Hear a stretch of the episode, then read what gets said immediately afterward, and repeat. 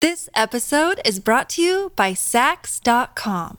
At Saks.com, it's easy to find your new vibe. Dive into the Western trend with gold cowboy boots from Staud, or go full 90s throwback with platforms from Prada. You can shop for everything on your agenda, whether it's a breezy Zimmermann dress for a garden party or a bright Chloe blazer for brunch. Find inspiration for your new vibe every day at Saks.com. This episode of Art Curious is brought to you by Anchorlight, home to a 1,500 square foot zero commission gallery providing exhibition opportunities to emerging artists. Please visit anchorlightraleigh.com.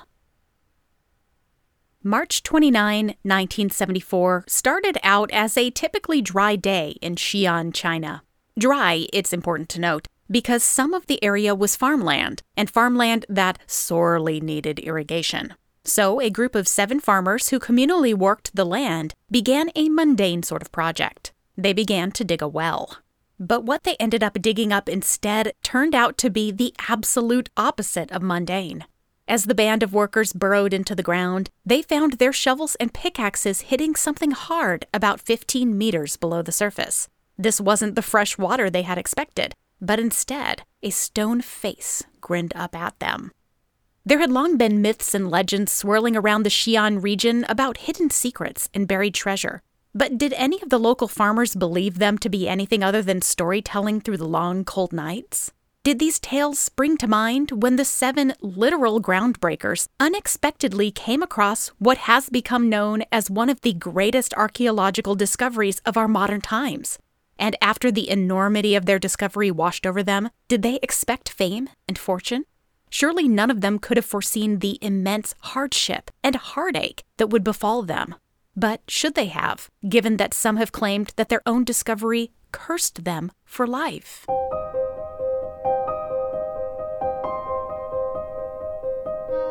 Some people think visual art is dry, boring, lifeless.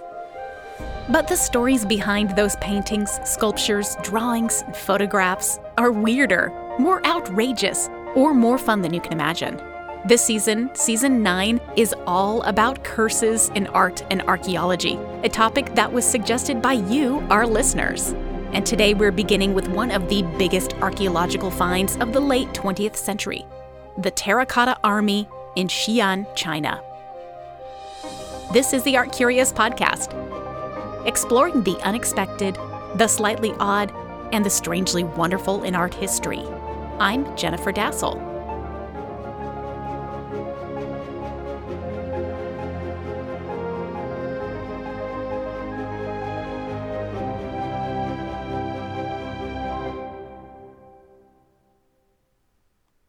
Not terribly long after the 1974 discovery of what we now call loosely the Terracotta Army or the Terracotta Warriors, the archaeological site began receiving praise as the so called eighth wonder of the world and would eventually skyrocket to receiving over a million tourist visits each year. Because the remnants of that soldier figure that was first unearthed that March was merely the tip of a vast trove of funeral statuary that is still being excavated today and one that consists of thousands of individual terracotta figures and artifacts, all adding up to one of the most extravagant tombs ever constructed. So envision this. And I'll be posting pictures to our website and to our social media in case you want to see rather than envision the scene. Three huge archaeological pits, full of over 8,000 terracotta sculptures, many of them representing a vast army, and each one with distinct and unique human features. Let's drive that one home. Because for me, this is one of the most fascinating elements. Every single figure is unique, with a different expression, or hairstyle, or facial feature.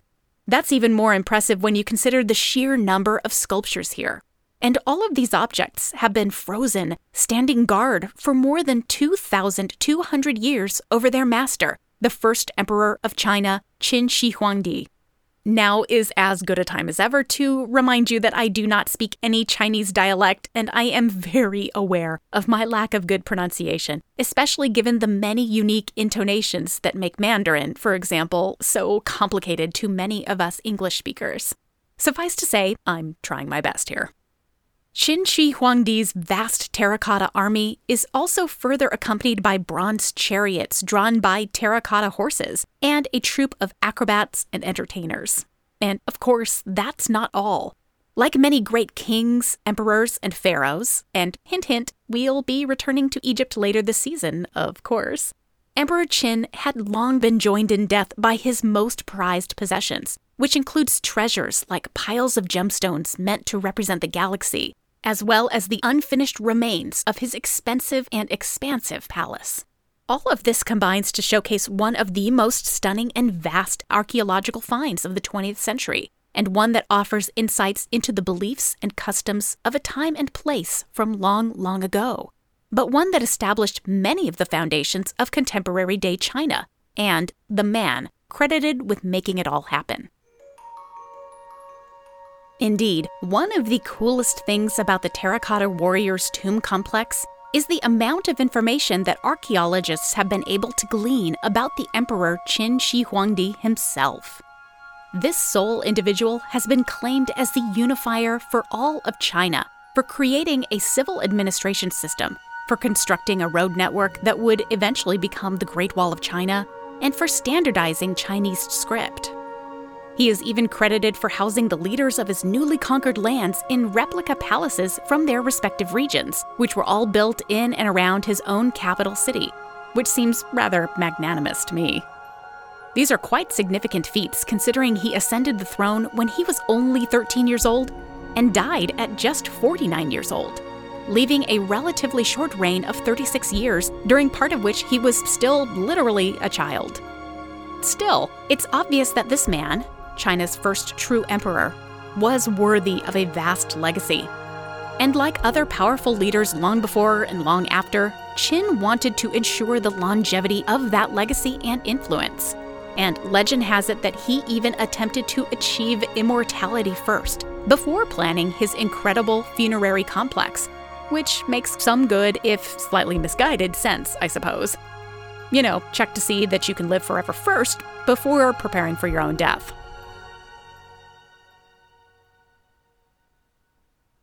Legend has it that Qin had heard stories of magical herbs that were found in the islands of the East China Sea that granted eternal life. So he sent several lackeys to go find these potentially magical herbs, but they came back empty handed. Qin decided ultimately that if you want to do something right, then you've got to do it yourself which ended up being a fateful mistake for the emperor, and one wrapped up in a nice bow of irony, because on that voyage over to these islands in the East China Sea, he caught sick and died.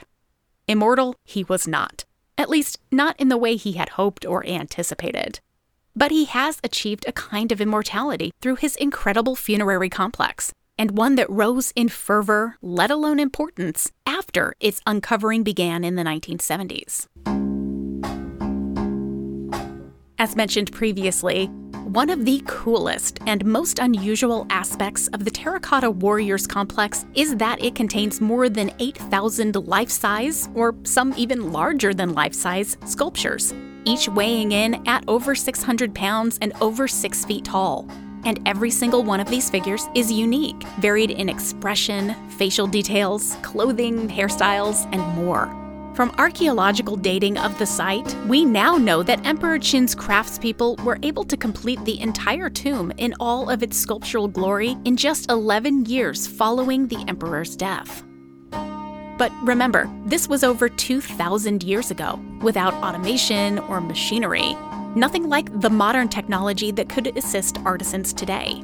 Thus, trying to find out how the heck this was all done, just like how the pyramids in Egypt were actually put together, has long been a fascinating topic for both historians and lay people alike. One of the most widely accepted theories is that workers fabricated fairly standardized torsos in an assembly line fashion, and then workers who focused on unique features, like one sculptor whose specialty was hands, or another who focused on heads only, would then add on to the more personalized detailing. Historians have also suggested that the large height and durability of the sculptures is due to a method known as clay coiling, where long strips of clay are literally coiled atop each other, one after another, to form the basis of each figure. There are lots of other theories about the construction of the complex that I am not going to go into today. Suffice to say that there's one detail that all experts agree upon, and that is that it required a vast amount of manpower to achieve this complex. It has been estimated that over 700,000 workers contributed to the construction of the final resting place of their emperor. That is incredible.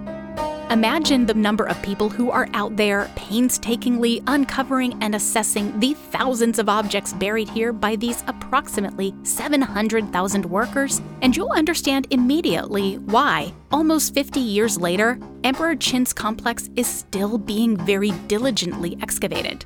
There's just so much of it to uncover, and it is slow work done by a select team of archaeologists and assistants. Here's another thing to consider the actual tomb of the emperor himself has yet to be uncovered. Everything out there, everything uncovered thus far, and that is able to be visited by tourists to Xi'an today, that's just the side dishes. The main course, so to speak, hasn't even been excavated yet. Coming up next, the ongoing uncovering of the tomb of Emperor Qin and his terracotta army and the curse that fell upon the families of the tomb's discoverers. Stay with us.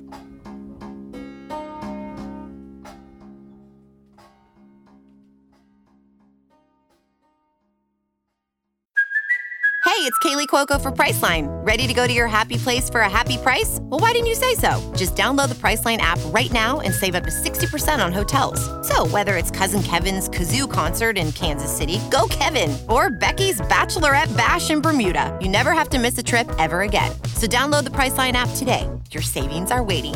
Go to your happy place for a happy price. Go to your happy price, Priceline.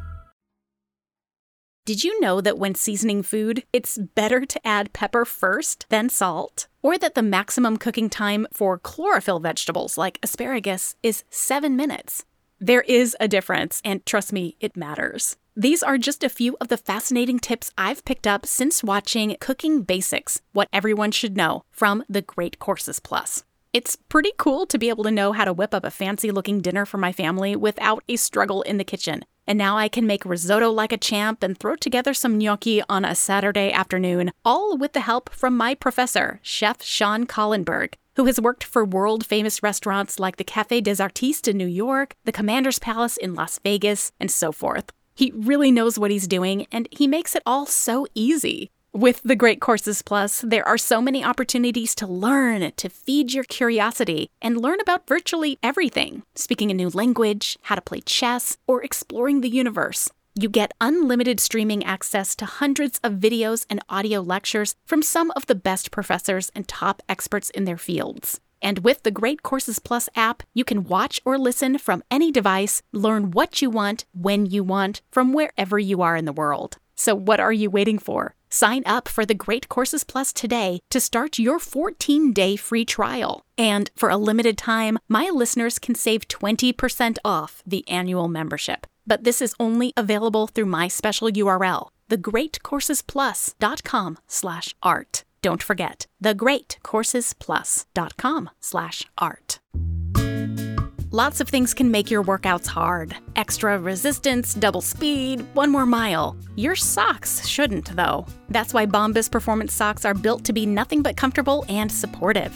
Bombas Performance Socks have taken all the amazing innovations that make Bombas the most comfortable socks you've ever worn and added their special Hex Tech performance technology. Bombas Performance Socks are stitched with special moisture wicking yarn and temperature regulating vents that allow cool airflow in and prevent overheating. They come with a pillow like tab to save you from blisters, stay up technology, a special arch hugging system, and an extra layer of cushiony comfort on the bottom for the perfect amount of support. They come in different styles for every sport with specific design features to help you optimize performance and keep you comfortable no matter what you're doing. And like all their socks, for every pair of Bombas performance socks you buy, they donate a pair to someone in need. They've donated over 45 million pairs so far. I'm telling you for sure that all the hype you've heard about Bombas is real. That little extra bit of padding has made a huge difference for my sore heels, and I am more blister free than I have ever been, and that is huge. And when my support of Bombas can also help others through their donation plan, I am even more on board because everybody basically wins. And I want you to win too. Go to bombas.com slash artcurious today and get 20% off your first order. That's B-O-M-B-A-S dot com slash artcurious for 20% off. bombas.com slash artcurious. Welcome back to Art Curious. Even though the Terracotta Army and Emperor Qin's funeral complex was discovered back in the 1970s, the vast majority, including the main tomb of the emperor himself, has yet to be uncovered. Obviously, much of this delay is due to a lack of manpower, of funding, and of the fact that archaeology is slow, methodical work, made even slower by the fact that everything already excavated needs then to be further preserved in order to prevent further damage. But others have noted several other reasons for the painful delays afflicting the terracotta warrior site.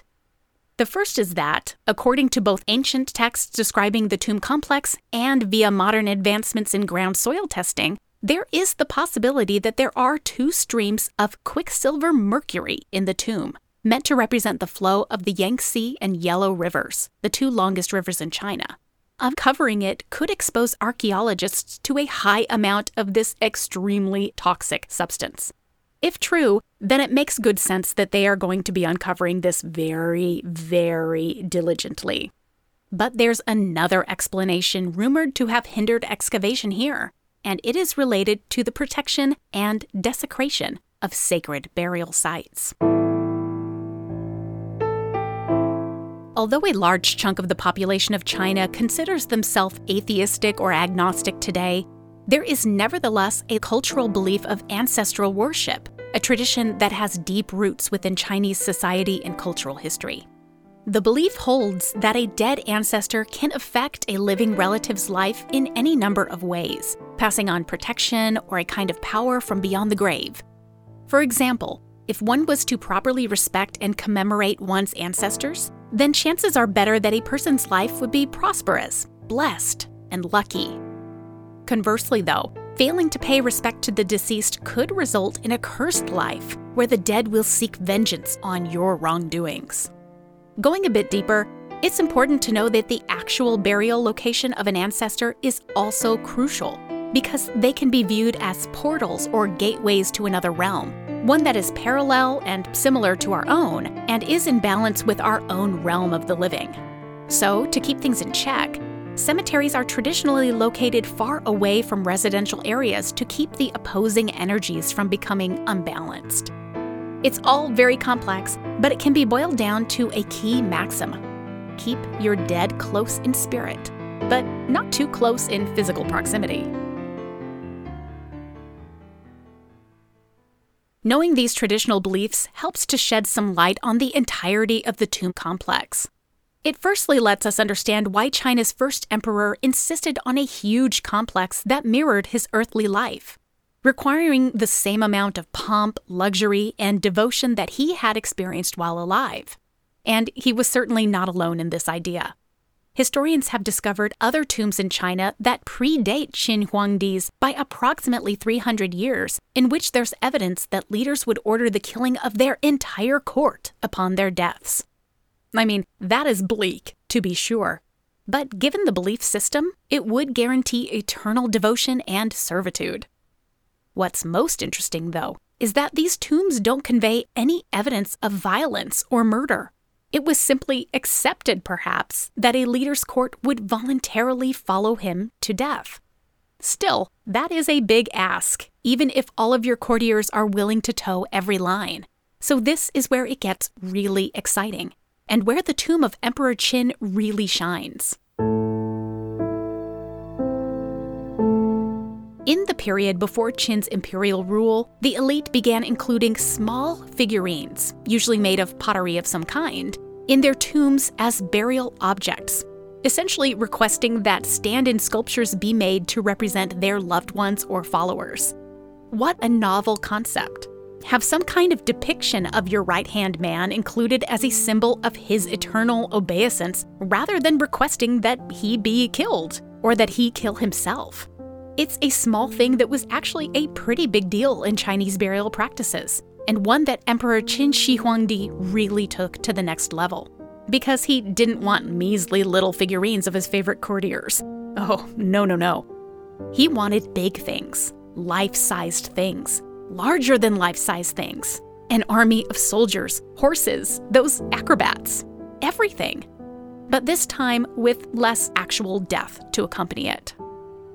That being said, there may be some evidence of actual human remains in the funeral complex, mixing in alongside those terracotta soldiers.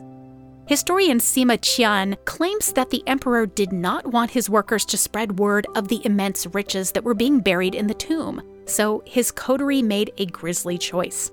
As Qian notes, quote, after the burial and sealing up of the treasures, the middle gate was shut and the outer gate closed to imprison all of the artisans and laborers so that no one came out. Unquote. It was a solution that was apparently meant as a way to deter thieves and grave robbers, but it also added the potential of trapping in the souls of others alongside the emperor. And those souls were likely to be disturbed by the unearthing of the tomb itself. And that may have caused some problems back in 20th century China. More to the story is coming up next, right after this break. Stay with us. This episode is brought to you by Saks.com. At Saks.com, it's easy to find your new vibe. Dive into the Western trend with gold cowboy boots from Staud, or go full 90s throwback with platforms from Prada. You can shop for everything on your agenda, whether it's a breezy Zimmermann dress for a garden party or a bright Chloe blazer for brunch. Find inspiration for your new vibe every day at Saks.com. So, you are the hiring expert for your company, and what you really need is help making your short list of quality candidates. You need a hiring partner who makes your life easier. You need Indeed. Indeed is the job site that makes hiring as easy as one, two, three. Post, screen, and interview all on Indeed. Get your qualified short list of candidates whose resumes on Indeed match your job description faster. Only pay for the candidates that meet must have qualifications and schedule and complete video interviews in your Indeed dashboard. Indeed makes connecting with and hiring the right talent fast and easy with tools like Indeed Instant Match, which gives you quality candidates whose resumes on Indeed fits your job description immediately, and Indeed skills tests that on average reduces hiring time by 27%. You can choose from more than 130 skills tests or add your own. Then add your must have requirements so you only pay for the applications that meet them. According to Talent Nest, Indeed delivers four times more hires than all other job sites combined. So if you're hiring, you need Indeed. Get started right now with a free $75 sponsored job credit to upgrade your job post at indeed.com/art. Remember, that's a $75 credit at indeed.com slash art. Indeed.com slash art. Offer valid through June 30th. Terms and conditions apply. Our episode today is sponsored by Ana Luisa, which makes incredibly beautiful, ethically crafted, and affordable jewelry that is meant to last a lifetime. Ana Luisa creates items that are timeless, chic, and crafted with your budget and the planet in mind. With prices beginning at just $39, so there's no luxury markup, and all items produced in limited batches with carbon emissions offset, so that there's no excessive waste to the earth. Which means Ana Luisa items are incredible gifts too.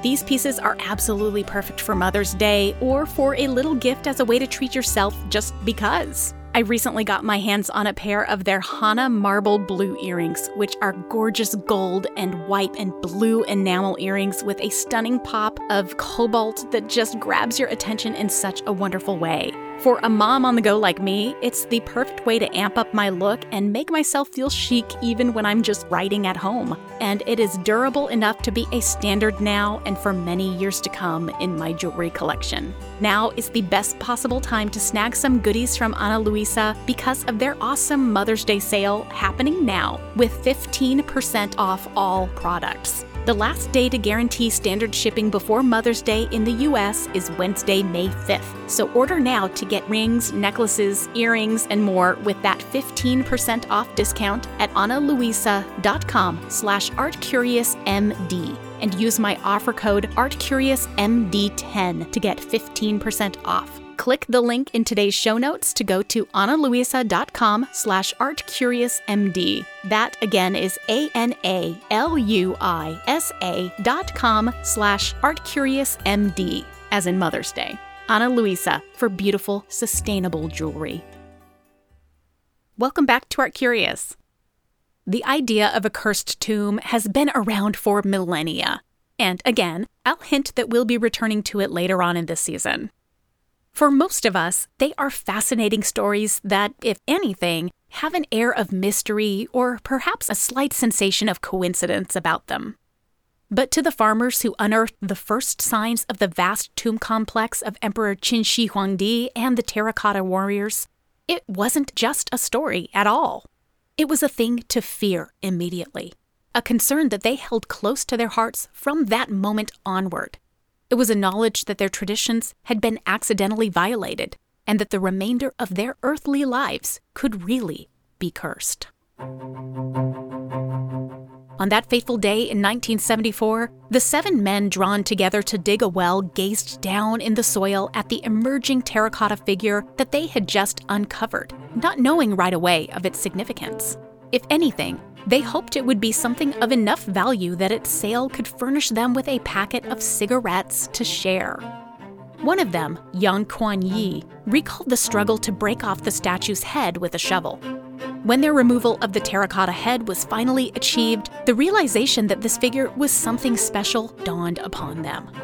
As he noted later, quote, Everyone was then afraid to touch it. We thought it was a temple statue, a Buddha perhaps, and we were frightened that the Buddha would punish us. Unquote. Another farmer, Yang Zhifa, doubted its spiritual or ancestral significance, but realized its important archaeological aspects immediately, convincing the others that more excavation was definitely in order.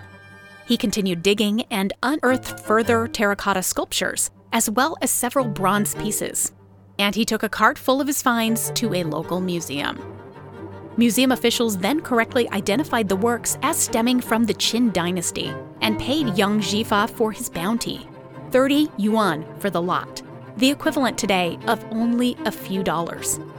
Even worse was that because the well diggers had found the terracotta army figures on land owned by a farming collective, Yang Zhifa was then required to turn over his measly payment to his supervisor, who then provided a portion of it out to each of the seven men. That portion for each was, quote, the equivalent of half a day's work, or 13 fen, a fen being a hundredth of a yuan, and that was their entire reward, unquote. Now, not only was that reward barely enough for a pack of cigarettes to split amongst them as they had originally hoped, but this reward would also be the only one they would ever receive for their discovery, one of the most significant finds of the 20th century. This financial snub has felt like a curse to these seven men, and one that, they claim, still persists today. Once the Chinese government realized the significance of the Terracotta Army and the extent of the funeral complex, the commodification of the site grew. The small villages surrounding the site were demolished, not only to allow more room for the ongoing excavation, but also to build a huge museum, gift shop, and restaurant complex a site that today is visited by more than a million tourists each year and brings in roughly 70 million US dollars in annual revenue for the Chinese government ever since it was declared a UNESCO World Heritage Site in 1987. But all of this wealth does little to help the many who work at the site, some of whom make only a couple of dollars per day.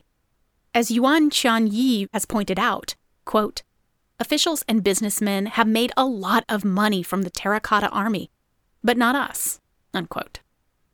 This financial hardship extends even further to the fact that none of the names of those seven original discoverers are noted anywhere in any credit lines or recognition for the archaeological site, a point that the Shaanxi Relic and Cultural Bureau counters with a response, saying, quote, It is not important who discovered these relics. Unquote. What little recognition, if any, that the four still living discoverers receive stems solely from when they are able to sell and sign books in the bookshop of the archaeological complex, something that is often impossible due to the numerous posers who market themselves as the ones who really found the ancient relics. The streets surrounding the Xi'an Museum are frequently lined with men who claim to be the famed farmers and then make a profit off of their false celebrity by giving out their autographs and taking pictures with tourists for tips. All while the original discoverers, at least the few still living, struggle with no formal recognition, minimal pay, and the scars of having their original villages and ways of life erased.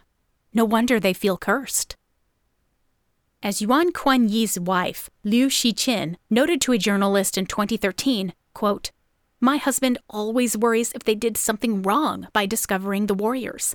He is afraid that they might have brought misfortune in some way, and does wonder if maybe the soldiers should have been left beneath the ground. Unquote.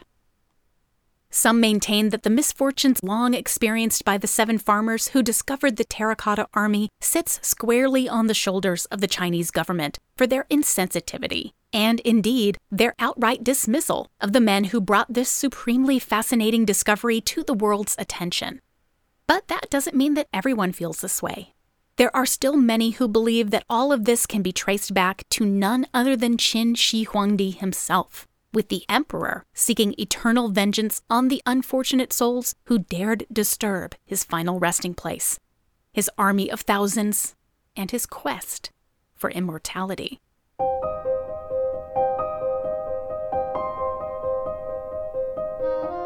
Coming up in two weeks, it's a really startling painting made by a guy who typically flourished painting cuddly dogs and majestic elk. But this particular painting isn't just shocking. It potentially drives college students out of their minds and even to their deaths. This is one of my favorite episodes for this season, so don't miss it.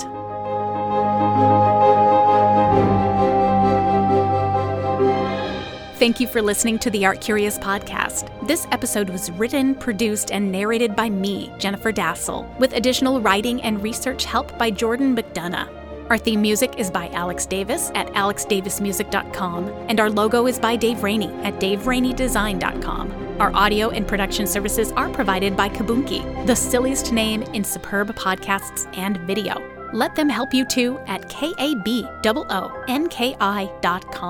The Art Curious podcast is sponsored primarily by Anchorlight. Anchorlight is a creative space founded with the intent of fostering artists, designers, and craftspeople at varying stages of their development. Home to artist studios, residency opportunities, and exhibition space, Anchorlight encourages mentorship and the cross pollination of skills among creatives in the Triangle. Please visit anchorlightraleigh.com. The Art Curious podcast is also fiscally sponsored by VAE Raleigh, a 501c3 nonprofit creativity incubator. For more details about our show, including images of the terracotta warriors mentioned in today's episode, please visit our website, artcuriouspodcast.com. We are also on Twitter and Instagram at ArtCuriousPod, and we have podcast merchandise. You can support our show that way and get yourself some goodies like t shirts, tote bags, notebooks, and more by checking out the link to our TeePublic store in the show notes on this episode or on our website.